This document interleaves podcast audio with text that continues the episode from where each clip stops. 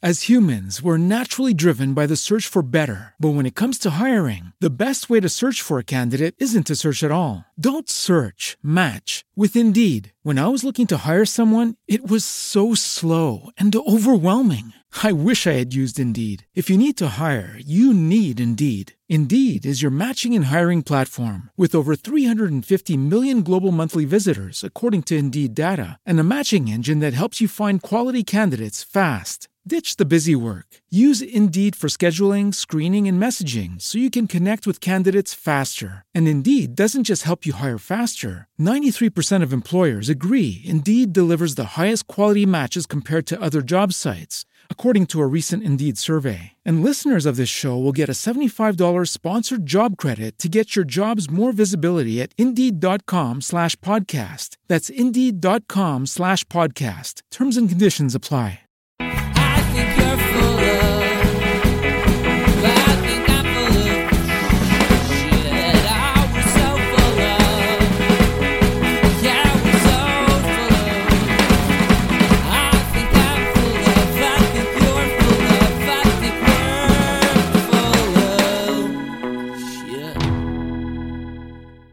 Hello, everybody, and welcome back to So Very Wrong About Games. I am your co-host, the only human left alive who has not seen Tiger King, Mark Bigney, and with me, as always, is my good friend, the man, the myth, the legend, the voice, the pecs, Michael Walker. How you doing, Walker?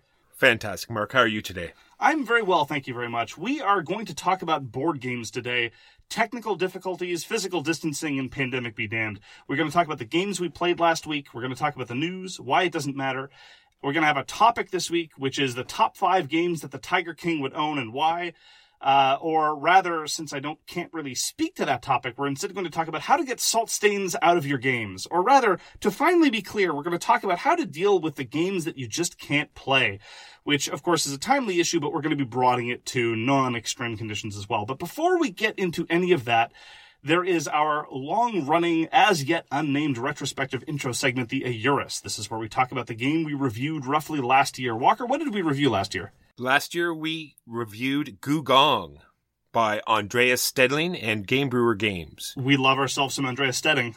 It is a fantastic sort of card action selection, drafting, moving around the board, collecting favor for the Emperor, moving ever closer to score points.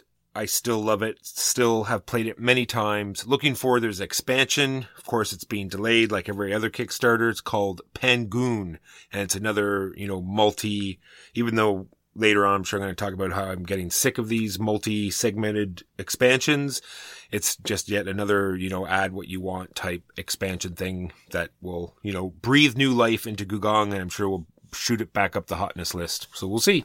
That was actually one of the things that I felt wasn't quite excellent in Gugong. I like Gugong. I think it's a very, very good Euro game. It was a very worthy release, but I don't think it's necessarily one of the top tier entrants in Euro management. And certainly it pales by comparison to Hansa Teutonica, of course, but many excellent games do. Saying that it's not as good as Hansa Teutonica is not really a condemnation by any stretch of the imagination.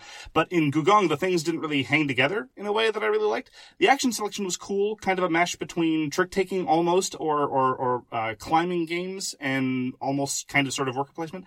But, you know, there was, you sail down this river, you get some jade, you do this other thing, there's this wall that scores points. And it, it, as I say, it wasn't really as cohesive as I would have liked. And not as, say, cohesive as, say, Teotihuacan, which is of similar weight and utterly unrelatedly we've reviewed the week after this one. But at any rate, I agree with you that Gugong is very good. I've played it a couple times since we reviewed it. I've never really sought it out, but I'll happily play it if it's put in front of my face.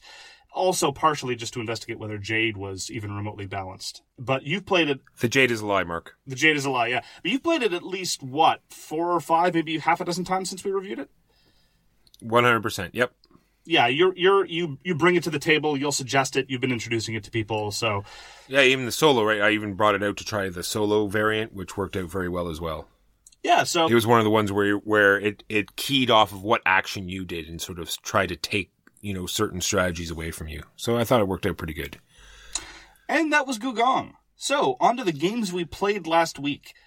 On the continuing march of playing online two player games, I got to play another game of Radiant Offline Battle Arena. This is one of the MOBAs that we talked about a few weeks ago in our MOBA roundup.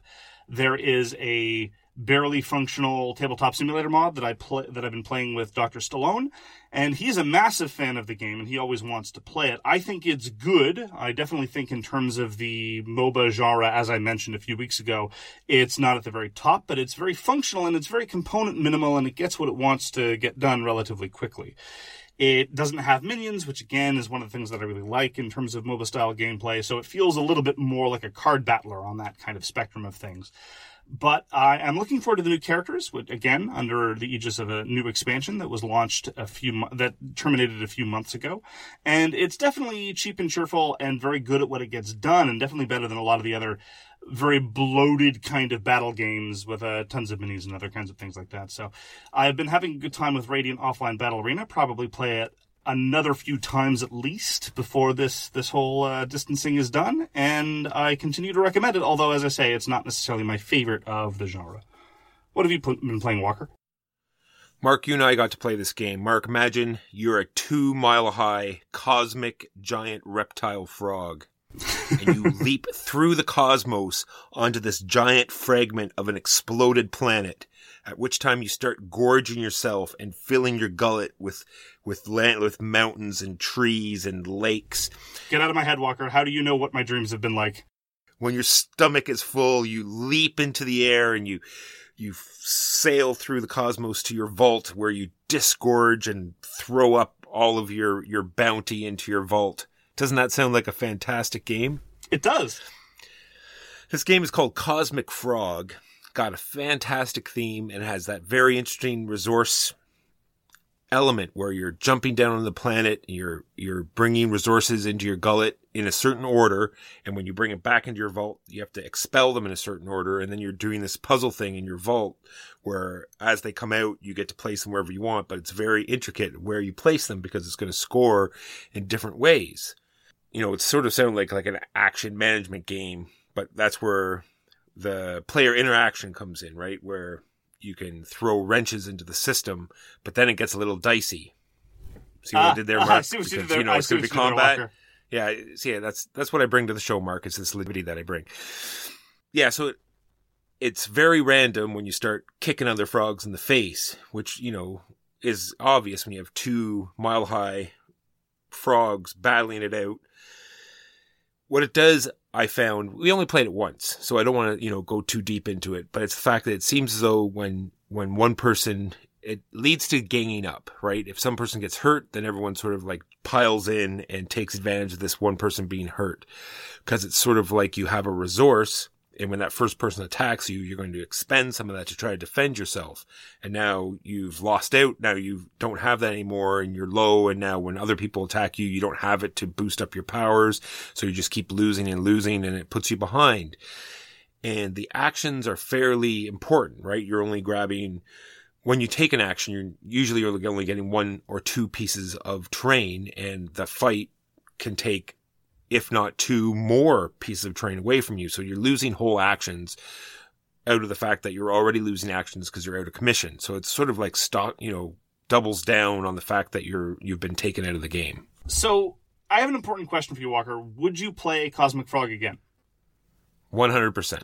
So would I. Here's the thing. And this was my initial reaction. I find Cosmic Frog about 95% amazing and 5% immensely frustrating. And the problem is, I don't know if the frustration is a function of just an aberrant play or if it's apt to go away once I'm a little bit more accustomed to the dynamics of the game. Because as you describe, there's this action management thing going on, there's this resource management thing going on, and there's this form of combat going on. And all of those I adore because the resource, and by the way, you buried the lead by not mentioning that the resource is called oomph.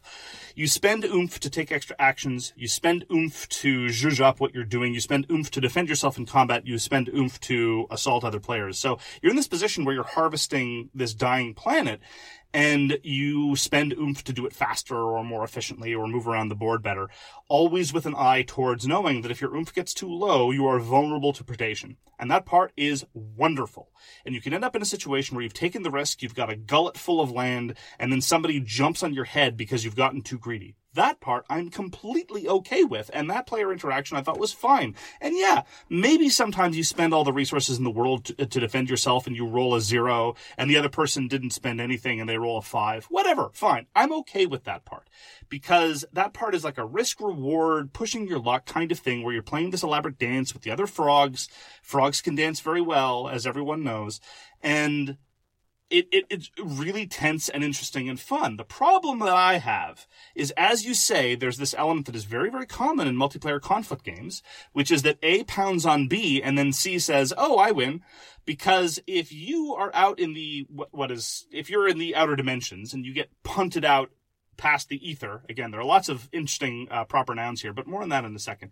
If you get punted out from the ether and then your vault is vulnerable your banked stuff. And that's the part where I get off the cosmic frog train. That's where the part where I find frustrating because if I punt you out into the middle of, of dimension five or something, I may steal some of your vault.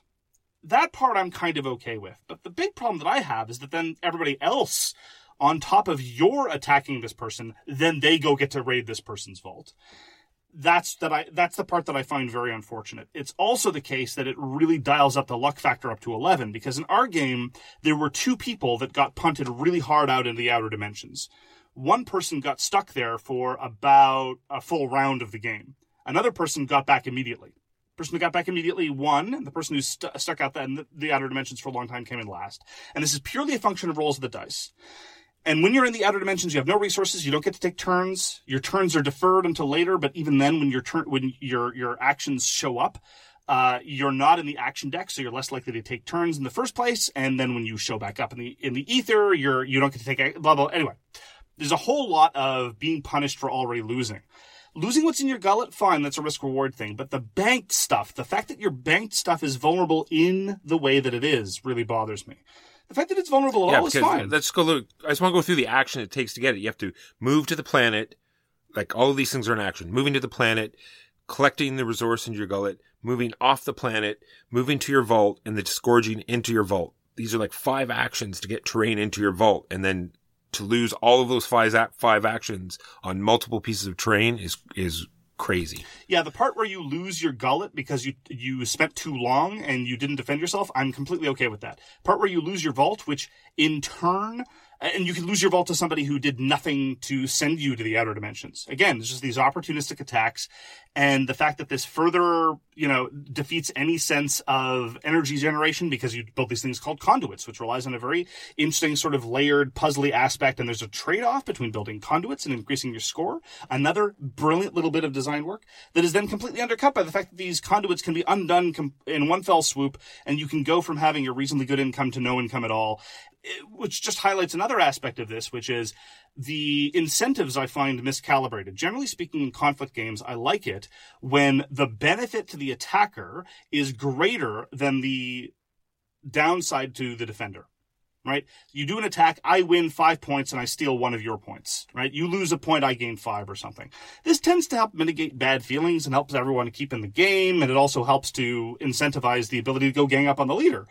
And everyone gets to profit by that. Cosmic Frog kind of gets it backwards. If my vault gets raided, I tend to lose massive quantities of points and the people who raid me get small numbers of points. This is not really how I like the risk reward to be calibrated, precise to say. Now, with all of this said, I am super eager to play again because the stuff that get that that everything else, everything outside the rating of the vault, I adored. I thought it was great. It moved along at a great clip. This is by Jim Felli of Devious Weasel Games. We should have been talking about this earlier. Jim Felli is, to put it mildly, an iconoclast of game design, but this is also by far his most accessible game by no small margin. In part, it's because he's used straightforward terms for once in his career, despite the fact that there are all these technical terms for giant cosmic frogs. Like, for example, uh, this, I think, maybe one of his only games that actually has discard piles. Instead of calling the discard pile something weird and fantastic, like, you know, the Trove of Forgotten Secrets or something like that. So the, the rule book is very easy to internalize. It's a very streamlined rule set. And it's a lot of fun, except when it isn't. And so I'm very keen to see how it looks with a little bit more experience under my belt, with a little bit more knowledge of the dynamics, and seeing if these specific problems tend to fade into the background or take on increased importance. Yeah, it's got it's got that action system like it's sort of like from Spheres of Influence, right, where everyone has a bunch of actions in the deck. I was sort of when I saw that I was getting really interested, I thought there'd be more ways to get more cards into that deck, like, you know, doing something to get more of your cards in so you'd get more actions. I thought that would be interesting, but, and then this is all from reading the rules. I thought, you know, these things would develop once I played a little bit more. And also I thought it was going to be a little bit more like Cosmic Encounter. Like everyone has these crazy abilities that are like over the top crazy. And I thought that would play into it more, but they were, you know, they, they, they did definitely benefit people and they were overpowering, but I just thought it would be a little more trade off back and forth with them. I disagree. I loved how the special abilities work. The in seated. No, I in- did. I love how they worked. I just thought they'd be even more powerful than they were. Well, but the, the the great thing about it is that they were very, very, very consequential without completely defining the scope of the game. And I think that that balance was appropriate because in the action deck seated in, there's this thing called an ether flux, and at that point, largely speaking, many people will then change their abilities. You also change abilities every time you get kicked out of the ether and your vault gets raided, et cetera, et cetera. At a regular interval, you're cycling these abilities, and so you see a lot of them in play, and the dynamics are constantly changing by that, not in a way that it's impossible to plan, but in a way that variety keeps getting injected into the game on the regular. And I thought that was one of the lovely little touches. There are endless lovely little touches in Cosmic Frog. I just need to get my head around the, the fundamental dynamics of, of raiding vaults effectively. Yeah, I'm definitely looking forward to playing it like on real textile on the table with real pieces, giant frogs. It, I'm looking forward to playing it again. That's for sure. Well, there's also one minor usability element with the officially sanctioned tabletop simulator mod. The mod was actually done with the blessing of the designer Jim Felli, and we played with with Jim Felli and a couple of his acquaintances.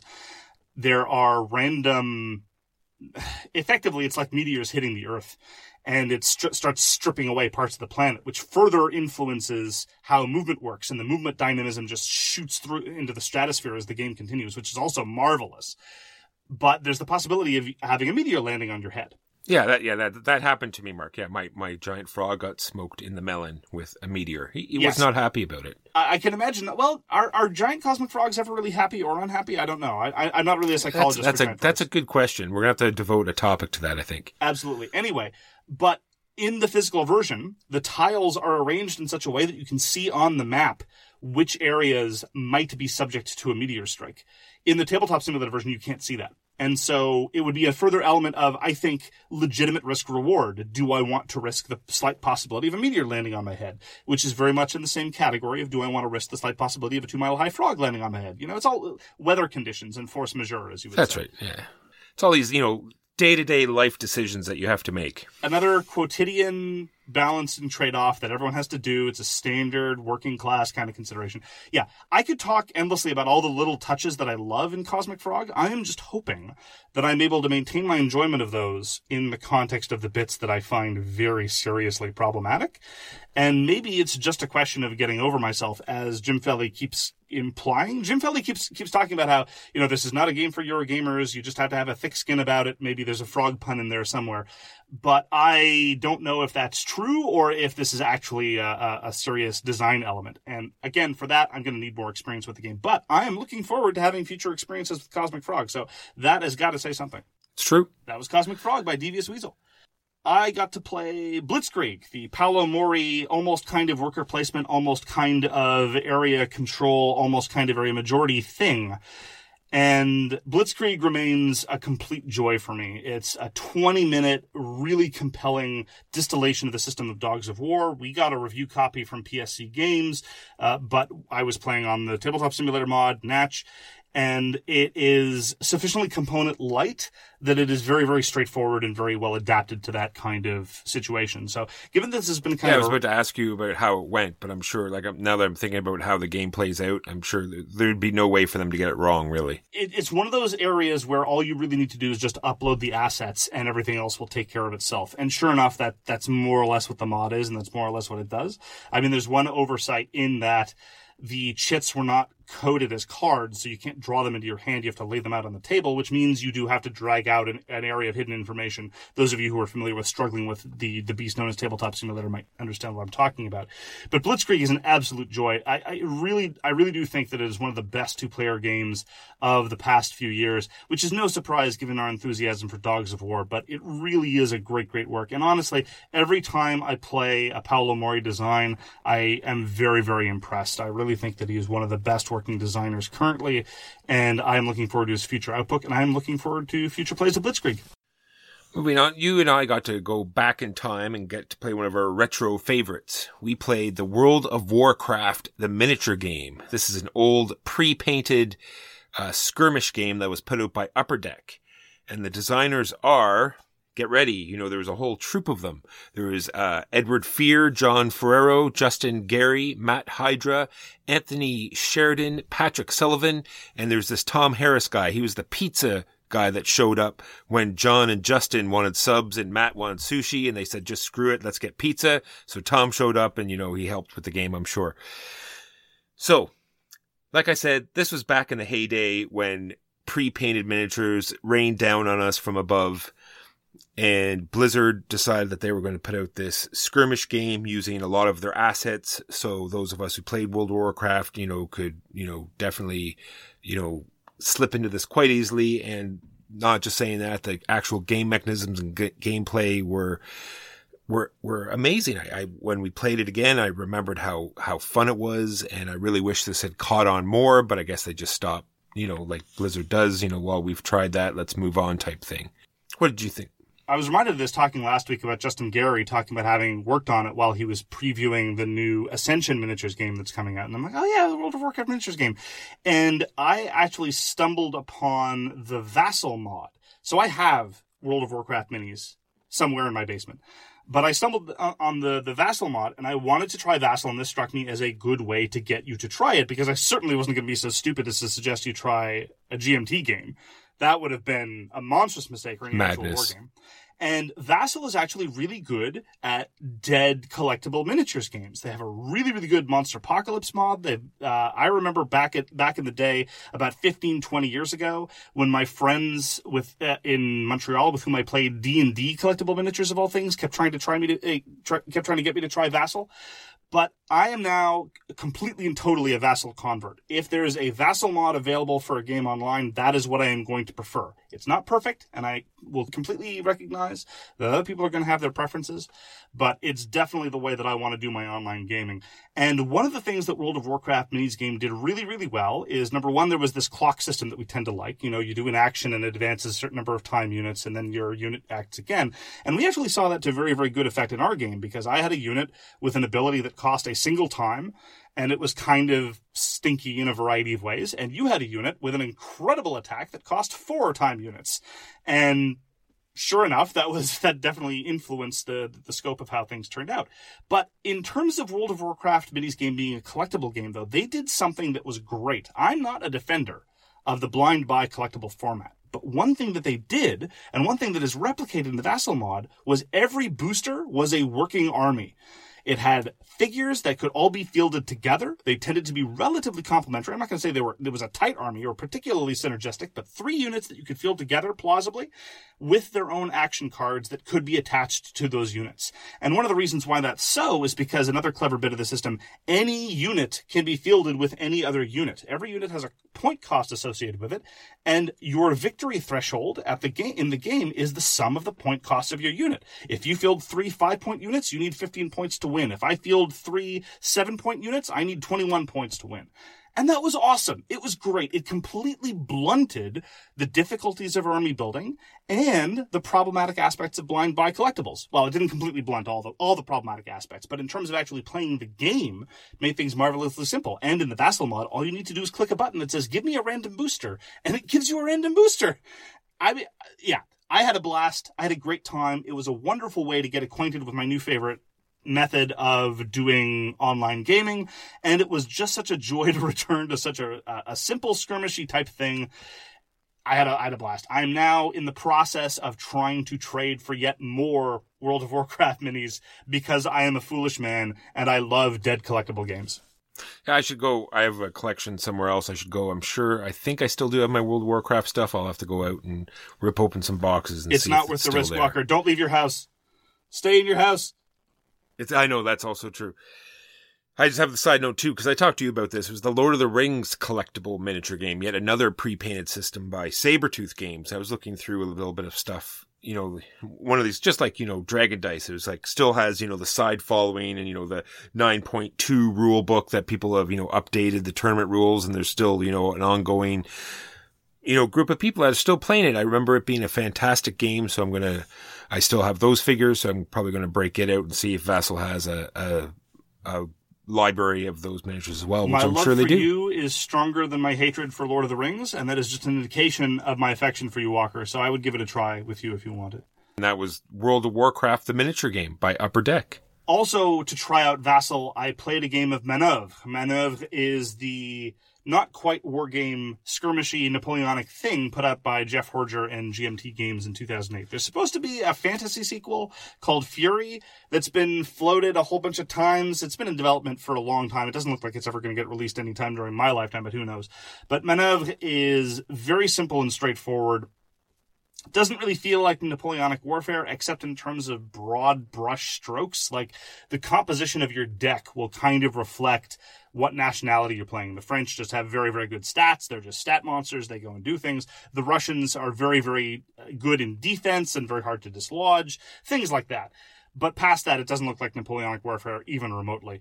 For one thing, in Napoleonic warfare, you did not use cannon fire like a sniper shot to fin- to, to finish off a wounded unit. But anyway, I could talk about that for a while. But I very, very much enjoy the game, and I uh, have encountered a lot of Eurogamers that really like Manœuvre. It's a very, very good entry into, so here's kind of sort of what GMT kind of puts out sort of deal. And Manœuvre also has a very good Vassal module. So that was also an opportunity to revisit a game that I've been playing off and on ever since it was released over 10 years ago. And I am a sucker for anything that gives me just a taste of the flavor of the Napoleonic Wars. I'm not really a fan of the big sort of grand strategic games like War and Peace back from Mark McLaughlin and Avalon Hill in the Day. I think it's been reprinted re- uh, recently. The sort of eight hour campaign things where you care about getting the Grande Armée from Paris all the way uh, to Russia and then back again, stuff like that. And not really my bag. But my first exposure to miniatures gaming was historical Napoleonic miniatures gaming and anything that, as I say, that gives me the broad, broad flavors of these things. Like, for example, I could really go for a Napoleonic Wars version of Undaunted. Like, that would probably make me a very, very happy boy. It wouldn't really work, I don't think, but, you know, when it comes to things like Manœuvre or Commands and Colors Napoleonics, another game that I very much want to explore more in the near future. Those are very much what I like in terms of my light, not really historical, but kind of sort of wargaming uh, bits. And so I was very, very glad to return to Manœuvre. So you and I tried another platform called Board Game Arena, and we played a game from William Attia. He was the designer of Caylus, Mark. Yes. And he, uh, the, from Ystari Games, he, they brought out a game called Spyrium. It's like a James Bond 007, uh, like super thriller where you try to infiltrate No. this base that's around a rim of, a No. of a volcano. No. Spyrium. No. No. No? No. So what is it about, Mark? Because I'm sure what you're about to tell me what it's about is way more exciting than what I just said. So go it's ahead. a kind Spyro of sort about? of, but not really steampunky thing where you take resources and turn them into points. Whew. Whoa! Stop! I'm I'm shaking. Much more exciting. That being said, I had played Spyrium before and and enjoyed it. This was just as enjoyable. It's got this really interesting. It's one of those games where I don't want to say it's like Flotilla, but there's a there's a every turn there's a way you're going to switch modes. You're going to go from phase one to phase two, and you can do that, you know, way before everybody else or way after everyone else. And it's going to give you certain advantages and certain disadvantages. You know, you can jump onto actions before they get a chance, but you're going to have, you know, guys left over. But it's a very good decision space of when to do that. And the fact that it has graduated cards, which I love overall, I think, and the fact it's so fast. Like I think we played it, you know, with a really quick refresher. We played it in like 45 minutes or something crazy. The fact that Board Game Arena doesn't really have an undo or a, you know, a check was kind of, you know, wonky. But other than that, I think it, you know, went off without any too much trouble. So first off, I really like Board Game Arena. I'd been trying to play something on Board Game Arena for a while, but it was always either full or down, or there was some kind of crash involved, and so I wasn't able to. I mean, naturally, their usage has spiked over the course of the past month, so I'm I'm, I'm sympathetic. But I really liked it, other than the absence of an undo button. It animated the moves so you could follow what was going on, and you could pay attention to what other people were doing very easily. I'm a sucker for their sound effects. I don't know why, but their sound effects just made me happy. Yeah, that crazy knocking noise when someone joins your room to start a game. It like literally sounds like there's someone at your door. It was crazy. We all thought that somebody was at our door. It was it was it was wild. Uh, Spyrium, I also played a few years ago, and Spyrium, I, I very much put in the same category of a lot of Ystari Games output. Things like Ispahan or Mykerinos or a lot of the other non-Caylus output, which is to say they're all perfectly fine, they're all perfectly functional. Maybe they've got one or two clever things, but nothing really stands out. The thing that I've got against Spyrium is number one, by the end of the first round, you've more or less seen the universe of what goes on in Spyrium, right?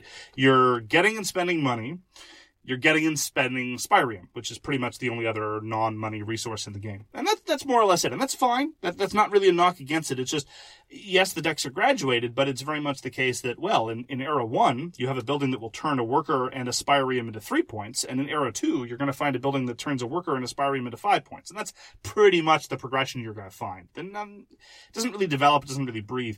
The other thing is, you're absolutely right. It's got this interesting tension of when do I transition every round? And I preferred, I, I was the one who made the, the comparison to Flotilla because Flo- the Flotilla decision is the most interesting part of the game, but sadly it happens once over the course of a game that's about two and a half hours. In Spyrium, you get to make it every round, so six times you have to make this decision to transition between placing workers and using workers, and that part I thought was cool. Unfortunately, the only effective thing that really influences is how much money you're going to spend. Because if you trigger an ability really early, then yes, you're probably going to be able to trigger it better than everybody else, but you'll pay more money because there's a whole bunch of workers around the card, and that influences how much it costs. And so that's that, that's fundamentally what you're talking about. It's just can I shave a few dollars off of my expenditure, or do I think I have to throw a few more bucks to make sure that this card is still available? And that's fine. It's just it, the payoff again, very much like how the cards progress in a potentially interesting way, but don't really pay off. I didn't find that paid off in a way as satisfying as I wanted to. Would I play it again? Sure. Would I request it? Never it, was it was fine. I I'd say the same about Ispahan or Mykerinos or any of the other sort of Euros that Ystari put out in that sort of uh, five year ish period. I enjoyed the playing. It was nice to try out the, the, the format, but nothing particularly remarkable. No, but the fun, it's the, the small time it takes is what, you know, makes it playable, in my opinion. Sure, but I, I can't even really, and this is going to sound more harsh than I really mean it to be, I can't even really g- give that as a point in its favor because what I was doing in round one was exactly what I was doing in round six. So the fact that it was only 45 minutes long was a saving grace, not really an asset. If it were like 60 or 75 minutes, I probably would have been pulling my hair out by that point because it was just, it was already repetitive given that it was a 45 minute long game. So even longer than that would have been intolerable, I think. Agreed. That's what I mean. I, I wouldn't want it any longer than that. Okay. Well, I'm, I'm glad we agree because otherwise I would have to fight you in real life. There you go. True enough. Also on Board Game Arena, I got to play Innovation. Innovation is one of my favorite tableau builders. This was put out by Carl Chudyk and Asmadi Games. And I had to go looking for platforms very specifically because uh, there's the version of Innovation put up by Asmadi Games, which is excellent and wonderful. And then there's the version of Innovation put out by Iello, which is has illustrations and is terrible because innovation depends very much on very tight, consistent, clear wording. And the Iello version manages to mess that up in many instances. So I played the Iello version a couple of times and never again. But Board Game Arena has the Asmadi version of innovation, and I absolutely adore it. I got to introduce it to Dr. Stallone. It proceeded along very, very quickly, and every game of innovation is radically different from every- every other game. He kept asking me reasonable questions when I was explaining the game, such as, how do I score points? To which I responded, well, there's no default way to score points, and you don't really win by scoring points, except when you do, kind of, sort of, almost, maybe. Because everything is a means to an end in innovation, and it is, one of the most tactical games I've ever played, because the entire game state could be put up on its head by a single action or a single card play. And that can be very difficult to deal with for some people, but at the end of the day, you can still establish short term or medium term goals to try to get to a good position. It's got lovely little elements of tableau building from the splay elements, which are, which is very much a sort of characteristic element of a lot of Asmadi games where you're tucking cards and splaying cards, and Carl Chudyk loves him, those multi-use cards that have pictures that show different symbols based on where you put them.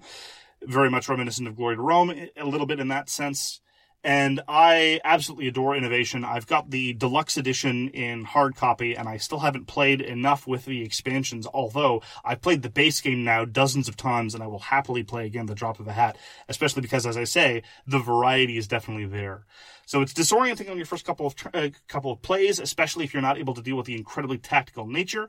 And indeed, my ability to appreciate incredibly tactical games is one of the reasons why I'm optimistic about my future playing as a Cosmic Frog. That's what you call call a callback walker. That's what professional broadcasters do. I do a callback to 20 minutes in the See, it all hangs together now. It's like an architectonic of an episode. Yeah, you're a professional, Mark. Congratulations. Yeah, thanks, Walker. Your your vote of confidence is is, is felt in your, your warm intonation there. Anyway, so I had a great time playing Innovation, and I am hoping to play more on whatever platform will let me do it online. It is, after all, best at two players. Although if you get experienced players together, three and four players is doable. Marvelous game, Innovation. So I'm just going to go back to what, what I was talking about with the multiple expansions. We played Carcassonne again, and we keep adding in all the you know the multiple little expansions. This is what they call foreshadowing, Mark. Remember, I did that at the beginning. I was talking about you know Is that what you know, professionals do? expansions. Yeah, yeah. Just just let you know. Anyway, we we also talked. You and I talked about this with Teotihuacan, right? When you have all these little expansions and you're playing the game, and they're they're so non-consequential that you forget Modular to and use them. ancillary, just these side bits. Exactly. So that's Yeah. what I'm not saying that we f- forgot. There, during the game, I was saying, you know, where could I use these bridges? You know, it never really came up. It's like I used a bridge just to say that I used one of these bridges, and it just seems to be more and more that we try to introduce all these little Carcassonne expansions. You're just using them for the sake of using them and trying to remember all the rules for them. And when just, you know, standard Carcassonne is just fun enough on its own. That being said, there's so many we still have to try. I'll get back to you. Carcassonne. Well, that's one of the reasons why I like the standalone Carcassonne alternative games because they involve the different ideas integrally. They don't have to worry about the dozens of base game tiles that are not going to have the fancy bridges or doodahs or whatever that they want to introduce. They're like, okay, we've got some interesting ideas for a Carcassonne game. Let's build it into the core game. Agreed. But yes, Carcassonne is always a delight. Those are the games we played last week. Now on to the news and why it doesn't matter. I just have a bunch of interesting news, Mark. I, don't, I it's all sort of weird stuff. Oh, I've only got boring stuff. I've, I've all my comments this week are boring. I didn't know that we had to be interesting this week. Why my one bit of interesting news is Shadow Shadows over Camelot has been has been rumored to be getting a reprint. It's going to be called Shadows over Brooklyn. You know, it's all the descendants of the Knights of the Round Table are now live in Brooklyn apparently and are hanging out there because that's what descendants of the Round Table do. But anyway, it's not just a you know re-theme, reskin. It's it's a whole new whole new thing. So looking forward to seeing that. I was never a huge fan of Cal, you know, of Shadows over Camelot. It was like sort of like oh, all Me these neither. little mini games that sort of you know not really tied together, sort of hand management. It- was fine, you know what I mean, but it never never yelled at me. yeah, it pioneered the hidden trader thing very, very well, but the actual gameplay never grabbed me. True, it's like one of the very early cooperative, you know, long, you know, heavier games. You know what I mean? Yeah. That's true as well. So a little bit of editorial policy here in So Very Wrong About Games, and I would just like to clarify something that we really should have clarified last week because it's last week where we really sort of transitioned into our almost exclusively online existence. And we've been talking about Tabletop Simulator, we've been talking a lot about unlicensed mods. These are mods put up no, without necessarily the express consent of the creators. And I would just like to articulate what our standards are for now, because somebody very kindly brought this up in the, f- the forums, just wanted to hear what we thought about the morality of these various mods, because we don't deal with legalisms here in So Very Wrong About Games, but we do have uh, a very strong emphasis on principled editorial stance. And so this is what, it, what we have right now we are going to be limiting our discussion of mods to games that either A, we have a physical copy of. So I have a physical copy of Blitzkrieg in my basement. So I feel comfortable playing the tabletop simulator mod because we're in extreme conditions. I have a copy of Spirit Island in my basement, and when I played the Spirit Island mod with Huey, Dewey, and Louie, there were three physical copies of the game in ownership amongst those four people. So whether that is consistent with your moral standards, that's fine. Whether that's consistent with your legal understanding of copyright law is entirely beyond the, the, the bounds of the discussion, but that's that's the standard we have. Or uh, officially sanctioned online implementation. So some tabletop simulator mods are officially sanctioned, and then of course there are all the officially licensed ones, like for example all the ones on Yucata or Boîte à Jeux or Board Game Arena or any of those other places. So if a mod is unsanctioned and we don't have any rights to it ourselves, we are not going to be discussing it here on the podcast. Uh, so that that's where we are now. We are not condemning anyone with different standards, and we are reserving the right to modify these standards going forward. I did actually reach out to a number of game designers and publishers to hear their opinions on what this is because I wanted an insider industry perspective on what they thought about tabletop simulator mods specifically because tabletop simulator is in an unusual position because it is a paid product with free mods that are often based on copyrighted materials. Other other things are, are other issues, but so that's where we are right now in terms of our editorial policy about tabletop simulator mods because some people were curious to hear about it. Now onto my silly news. Mark, what do you what do you get when you take two really bad games and you mash them together to make another game? You get an even worse game. just in case just in case people were wondering, usually two negatives make a positive, but it has been proven this does not happen in the board game industry. Uh, Hasbro has decided to make it take out this line called mashup and they have Monopoly Jenga, Twister Scrabble, Candyland Connect 4, and Taboo Speak Out. Doesn't that sound like super fun? I have to admit, I would play Monopoly Jenga. I would, I would actually be interested in seeing. So Monopoly. Jenga is all it's it's it's Jenga, but all the different blocks have properties on them, and you have to collect them as you pull them out. So that you know might be fun to play once or twice. This actually strikes me as the board game equivalent of chess boxing. Yes, Are you familiar with chess boxing? yes, where you, you you box for five for a few minutes and then play chess, then do a chess move and then box again. Yeah, Yeah, that's great for the brain cells. Apparently, I'm sure.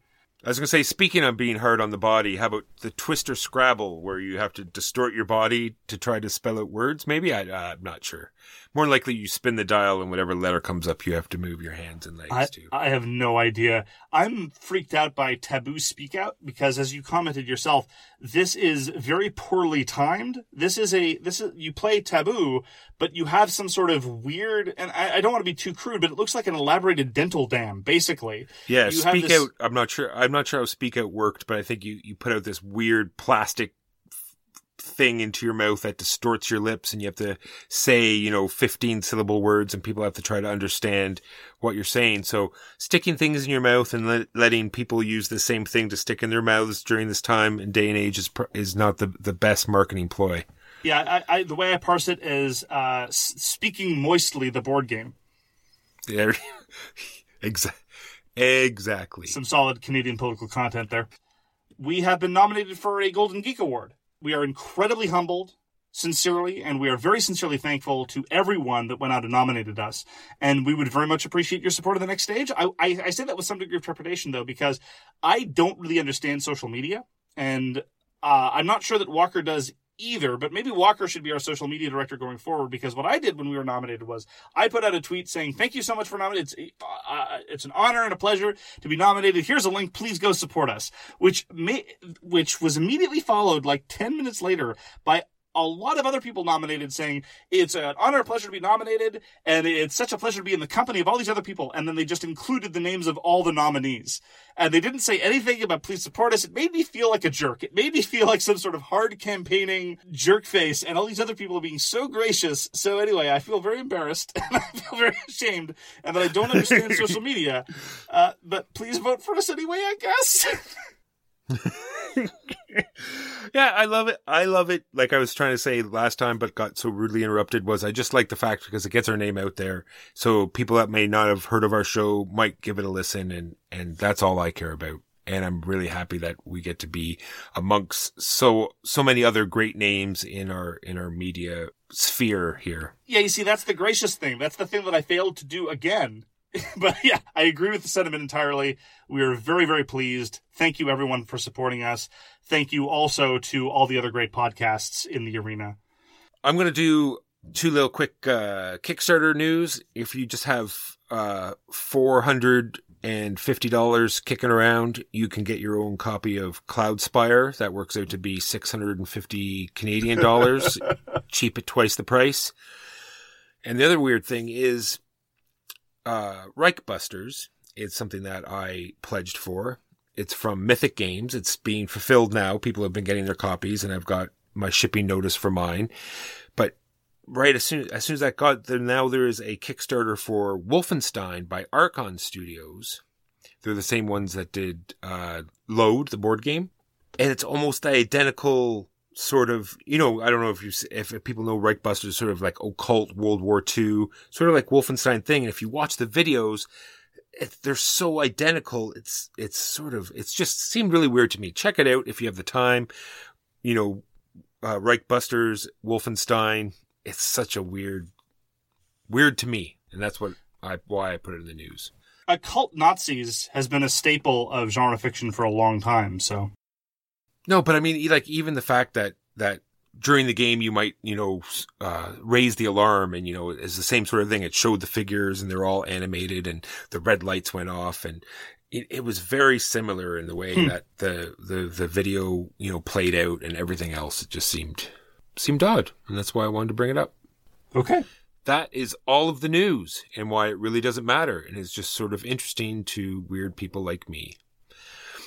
Now, on to our topic of the week, which is what games would the Tiger King own and why? I really think no. So in this in this pandemic area and just just in general, people have games in their collection that sometimes collect a little bit of dust. And it's not because they're bad games or or or anything. They just for whatever for multiple reasons, which I have some reasons for here, which I'll talk about in a moment. They just don't get to the table, and therefore tears fall and there's stains on these poor board games. And and what can we do to get them onto the table?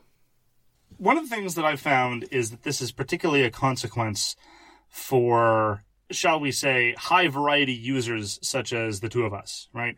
We, before, even before we had the show, our collections underwent a substantial degree of churn. There's always something new. There's always a new thing we want to try. Sometimes it's a new release. Sometimes it's because we're rediscovering Leo Colovini and we're looking for 20 year old games again. And so this sets a high bar for throughput of usage. And it's natural that in this context, there are some things that we're just not going to be able to get to the table with the frequency that we want, either because it's a new thing that people don't want to try, or it's an old thing that people don't want to play again, or whatever. And this is just a function, a consequence of maintaining large collections in many instances. So I've been struggling with this problem somewhere or another ever since I've I've been in the hobby, and I've through the years developed a number of coping mechanisms that all that no doubt will come up but I just want to stress that this is a perennial problem for users like us. Correct. Other reasons could be that your group just doesn't like the game. Could be something you picked up, you knew you would like, or played it somewhere else and you picked it up for your group, but they just don't seem to like it. Like you, I also have, like you said, there's just too much new stuff to get to, so you don't get to a particular game. The rules load of a particular game might be super high beginning threshold, so it just stays on the shelf. We've talked about this kind of stuff before. And like we just talked about too many expansions. You open up the box, you don't know what to play with. There's so much stuff there that you just say, forget it. We'll play something we already know. Or maybe you just don't have a group at all. Maybe you've just moved to a new place or you, you know, you live somewhere or, or just, you know, they just don't play that type of game where you are. Those are some other reasons. I'm sure there's, there's hundreds of others, but those are the ones that I have down. Yeah, th- that pretty much sums up uh, the, the series of difficulties that I've encountered in terms of getting some some games to the table again. So, should we talk about some of the coping mechanisms that one can use to deal with these uh, this this this terrible situation? Sounds good. So one of the ones that I've discovered lately, I haven't been using this for very long. This is only a couple of years old. And I, I've actually had a great deal of success with this because having a good game in my collection going unused is like a, a psychic splinter. It's just a, something nagging at me in the back of my head. And every time I want to go to a game night or every time I, it's time to pull out a game, I'm like, why can't I get this game played? But I found a way to sort of exercise this demon. It's an expensive recourse, but I find it very, very uh, valuable. And that is to follow the advice of noted war game reviewers, the Red Hot Chili Peppers, and that is just give them away. And this happened most uh, saliently recently in a case of Kingdom Death Monster. You talked about the thing of like opening up the box, there's too much stuff, putting it away again. And that's very much where it was with Kingdom Death Monster. You know, the, the, the weight of paperwork, the fact that we'd already sunk a lot into it, but then paused for a long time, the, the, the burden of getting back into Kingdom Death Monster made me apprehensive. But at the same time, I felt bad about having all this stuff that I wasn't getting used. And in particular, Huey of our acquaintance very much wanted to play more Kingdom Death Monsters. So I said, you know what, Huey, you should take all my Kingdom Death Monster stuff. It's yours now. This is now a Huey problem, not a Mark problem. And it, honestly, it's worked out great. if I had accidentally lost it in a flood, or if it had been burned down or stolen or lost or something, I would feel the loss keenly. But because I know it's in a good home and it's it's it's being used by somebody, I'm able to think, ah, well, at least it's being employed. And so I, I fundamentally I have to say that Anthony Kiedis is right. Why does everybody want to keep it like the Kaiser? Just give it away now. Give it away. Things. One of the things I do is like get the game out, reread the rules, instead, like I remember when I used to go to board game nights, I used to bring like you know eight, you know eight to ten games with me. Now I just bring like two. I've read the rules. These are the two games. Or like when people come over to the house, you know, I'd say, okay, well, there's five people. I bring out a stack of like eight games and say, Poof, you know, you know, pick one of these type thing. Now I just bring out two. You know, these are the two that we're gonna play. You know, we're gonna play one of these. You know, you guys pick it. And so that I found that's a good way to get you know unplayed games to the table. I wish I, I used to do that in some contexts, and in some contexts I still do. But in one of the contexts where I have the maximum latitude of trying stuff that I know our core group won't necessarily enjoy, because you know we spend most of our time playing with Huey, Dewey, and Louie, and if there's something that they don't like or one of them dislikes strongly, what that means is that that that thing is relegated to a public game night type of environment. So, for example, just off the top of my head, uh, I know just two examples, two brilliant releases of, of 2018 I know that Spirit Island is not something that you want to play, and I know that Sidereal Confluence is something that you don't want to play. Uh, Sidereal Confluence also is not something that Louis wants to play in, in your defense. And so what that means is if I want to play something like Sidereal Confluence and I need like four or five people around a table in order to play it, has to be in a specific environment. And then I think, okay, so I'll bring it to the to the open game night at the store. But then, what if there aren't enough people? Then I'm left with nothing, and I know that if I'm left with nothing, what we're going to do is we're going to look at the open games available for demo, which is a haven for trash, and I'm going to be stuck with something like that. So as a result, I'm still forced in some context to bring like five different games. Okay, this is the game for three players. This is the game for four players. This is the game for five players. And this is the one I actually want to play. But I need to bring lots of backups. But yes, I agree with you entirely. Being a little bit more focused is very, very helpful. Well, that's the other thing I did back when I actually had free time is that it was Monday nights was the night. It was like, this is the game we haven't played for a while. This is how many players it is. You know, I would, you know, put it out there. First five players to say they want to play it. Then they're the ones that are coming over to play this game type thing. So, you know, you, you know, I wouldn't have to worry about people playing a game they didn't like or whatever. It's true.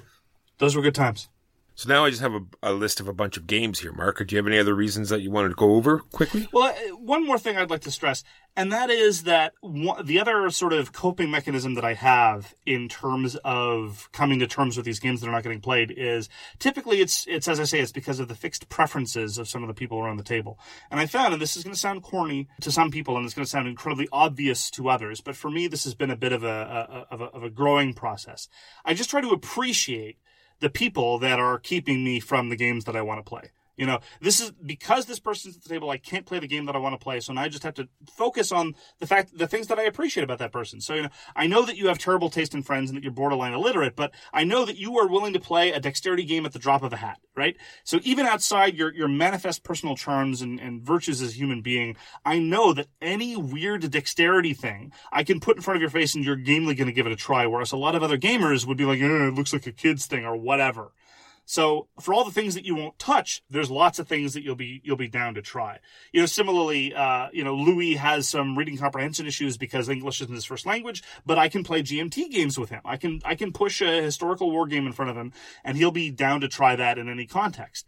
You know. Uh, again, like this, this goes for anybody. Like Dr. Handsome is not going to play co-ops, but he'll play heavier Euros and PAX Renaissance at the drop of a hat. So again, it, it's about focusing less on the things that they're keeping you from and just focusing more on the unique social opportunities that these people bring in the context of gaming. Again, even independently of their value and worth as a human being. I found that helpful. Know your crowd, right? We've always said. It's true. So I've divided these games up into two categories.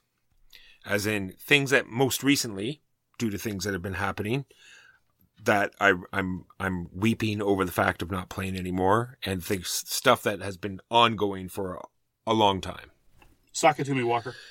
So three things, three games that I'm upset about just recently. Grail. You and I reviewed Grail recently. We had just started Grail the Fall of campaign. It was it was very interesting, and the fact that we can't get together to play it is quite painful. Yeah, I was listening to the episode recently, and we were both saying, okay, here are the manifest problems with the game. It's clunky like this. It's problematic here. Do we want to keep th- going through the campaign? We both said yes. And very shortly thereafter, we could not be in the same room with each other. So, yes, absolutely. That's one thing I haven't looked at yet. If there was an implementation on, on Tabletop Simulator for Grail, although I think it would be kind of painful. I would not want to do it online, no. Crew is the other one. Not just the fact that it's a great game, but it's just just one of those great. Everyone's sitting around the table enjoying this, you know, event together type. You know, it's just one of those friends getting together to play a game type episodes. So Ag- agreed, definitely. I think there's a reason why through the centuries trick taking games have been so popular at social gatherings. There's just something about, especially a simple trick taking game where you're just sitting around and you're tossing cards out and there's constant movement and you're always on to the next trick. It's just very, very amenable to very pleasant social interactions. And I'm very glad that we tried it on Tabletop Simulator. It was functional, but I, I'm looking forward to being able to play it in person. Yes. One hundred percent. And I've already talked about Reichbusters. It's going to be showing up the door soon, and just the fact that it's not going to be played for at least you know three to four weeks is kind of you know heart hurting. It's true. In terms of recent releases, what I've got is Mezzo, but Mezzo at least I can play solo. Mezzo I played a couple times, just enough to get really intrigued before game nights stopped being a thing. There's the brilliant revenge movie simulator Vengeance, whose expansion director's cut has been fulfilled, and I have a copy. I have a copy sitting at a shipping box in upstate New York across a border that has been closed to non-essential travel because you see lately I've I've been very clever said oh I'll just have things shipped to my American address and that way I'll get access to things 2 weeks ahead of time before all the rest of the rubes in Canada do what could possibly go wrong other than What, what, that's such a fantastic idea. There, there's no way that the border will close to just Never. pedestrian travel. Yeah. We are a haven of normalcy, though, in times of crisis. So let us cease talking about That's right. difficulties. Now let's talk about more perennial complaints that we've had for more long-standing periods of time. Mark, how many times have I said I love playmats? Neoprene, large maps, love them. Every time You there's a Kickstarter, I the order neoprene. them, get them all the time.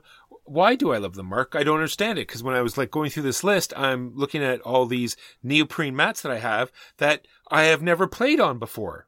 So I don't understand why I like neoprene mats. That's a good I have the I- Lords of Hellas mat, never played on. War Room mat, never played on. Game of Thrones, huge neoprene mat, never played on it. Uh, got all the new ne- uh, catacombs, you know, Kickstarter with you know all, all the new uh, maps there. Nope, haven't played on those yet either. It could very well be that getting the neoprene mat is the kiss of death. I apparently the only one I have I know I have the Rising Sun one. I know I've played on that, but all of the other ones haven't even been used yet. The one that I did play on, what's uh, Champions of Midgard, right? We've played a few times on that giant mat that I have. That is true. Well, in Lords of Hellas, we were playing not terribly regularly, but with some degree of frequency, and we never played it once you get the neoprene mat, so clearly it's the fault of the mat. That's right. It is. It puts the nail in the coffin for sure. So that's my rant on on on my playmats that I don't get to use. Well, for me, it's mostly the games that I have the greatest difficulty getting to the table and that make me somewhat uh, uh, salty is are the large player count games because all you need is one person not to want to play them, and suddenly you're not playing a six player game or an eight player game. You're playing two groups of three or two groups of four, and this is particularly pointed in terms of the greatest social deduction game of all time, the Resistance. There's usually one or two people that are like, "Oh, the Resistance is too good and has too much quality decision making and is too tense and interesting. I would rather play some piece of problem for the mass market that is completely devoid of any interest or, or salience." And so we then end up playing Secret Hitler. This is also true to a certain extent of Guards of Atlantis. Guards of Atlantis being an excellent no luck strategy game naturally has some degree of divisiveness. There are some people in our acquaintance, like Louis, for example, that don't really appreciate Guards of Atlantis, and that's fine. Many excellent games are not for everybody, and Guards of Atlantis is one of them. And so Guards of Atlantis is harder to get to the table than we would like, especially since it's ideally for an even player count. So there you are. You've got you've got the four players that really want to play Guards of Atlantis, and then a fifth player shows up, and they're like, uh, well, that's that. The same is true of Sidereal Confluence. I actually, I, I was led to believe, I've been following this because out of a sense of morbid curiosity, some people have been playing Sidereal Confluence online through a tabletop simulator mod. it takes them five hours and they have to use Discord to set up like five sub rooms in order to then go into separate servers and separate voice lines. No. No, seriously. No. They, I, like I love Sidereal Confluence. As you well know, it's one of my favorite games of the past few years, and it is definitely my favorite trading and negotiation game, certainly in the Elysian Quadrant. And I would never consent to play under those circumstances. Never, Boy. ever, ever at all. All right, I'm going to just blast through a bunch of these games. Big City. You saw this great big Kickstarter that I just got. Have been able to try it. Dying to get it to the table because it's going to look fantastic. Mysterium finally because you and I, we both love Mysterium. You have the Polish version. I just wanted my own version with the book because I think the book would be super handy. You know, I'd throw out all the silly North American rules anyway because, you know, the wind conditions are awful. So I haven't been able to try that. That's interesting. You you had very firmly adopted the policy of never getting games that were already owned locally. Well, this was something that came up. It was like a secret Santa, and and you know they had to buy me something, and I don't, you know, there's nothing that I really want outside of the board gaming. So it's like I wanted to get them something they could get easily at a at a at Amazon or something. And it's like, well, I've always wanted, you know, the the you know a book version of Mysterium. You Fair know, enough. That was handy. So Sorry, anyway. not book. The screen. The, the screen with the lovely screen. pockets. yeah, the big screen. That's I think super handy. Anyway, moving on. Batman, Gotham. I know we both, you know, the rule book was awful and everything, but just the the the some of the mechanics were fairly solid in my mind. I wish I could play that more. Formula D has always been one of my favorite games. Oh yeah, you never get to play that. I never get to play it. Part of that Uh, my I know fault. People, Sorry. A lot of people say it's way too long and, you know, it gets sort of samey after a while. It's like, oh, I'm going to take another risk reward into yet another corner. I would be one of those people. Gloomhaven, I wish we got to the table more. Same with uh, Kingdom Death Monster, but I have pledged for Frosthaven. I think I'm going to set up something maybe with my son and just sit and set a night and and do it and work it through, or play it solo. One of the others. I just want to get a feeling of completing one of these things. You know, I love Space Alert. I wish we got Space Alert to the table more. You know, has how has the campaign system and a way to track your missions through the thing, and it has an expansion that I've never really looked into. You know, I've looked through some of the cards and and it's like one of these intricate puzzles games that I wish I got more. You know what, Walker? That one's doable. You know, nobody in our immediate circle of friends has any strong objections to Space Alert. We both love Space Alert. That is something we can do. That is something we can work on. And then the War Room talked about it. It's a giant game, so I can see why it would stay on the thing. I think I'm just going to do. I have a big birthday coming up as well. We did the big Civ game for your birthday. I think we're on my birthday. We're going to do a big War Room game, so at least you'll get to the table once. And that's my last weeping. Let me just wring out my shirt.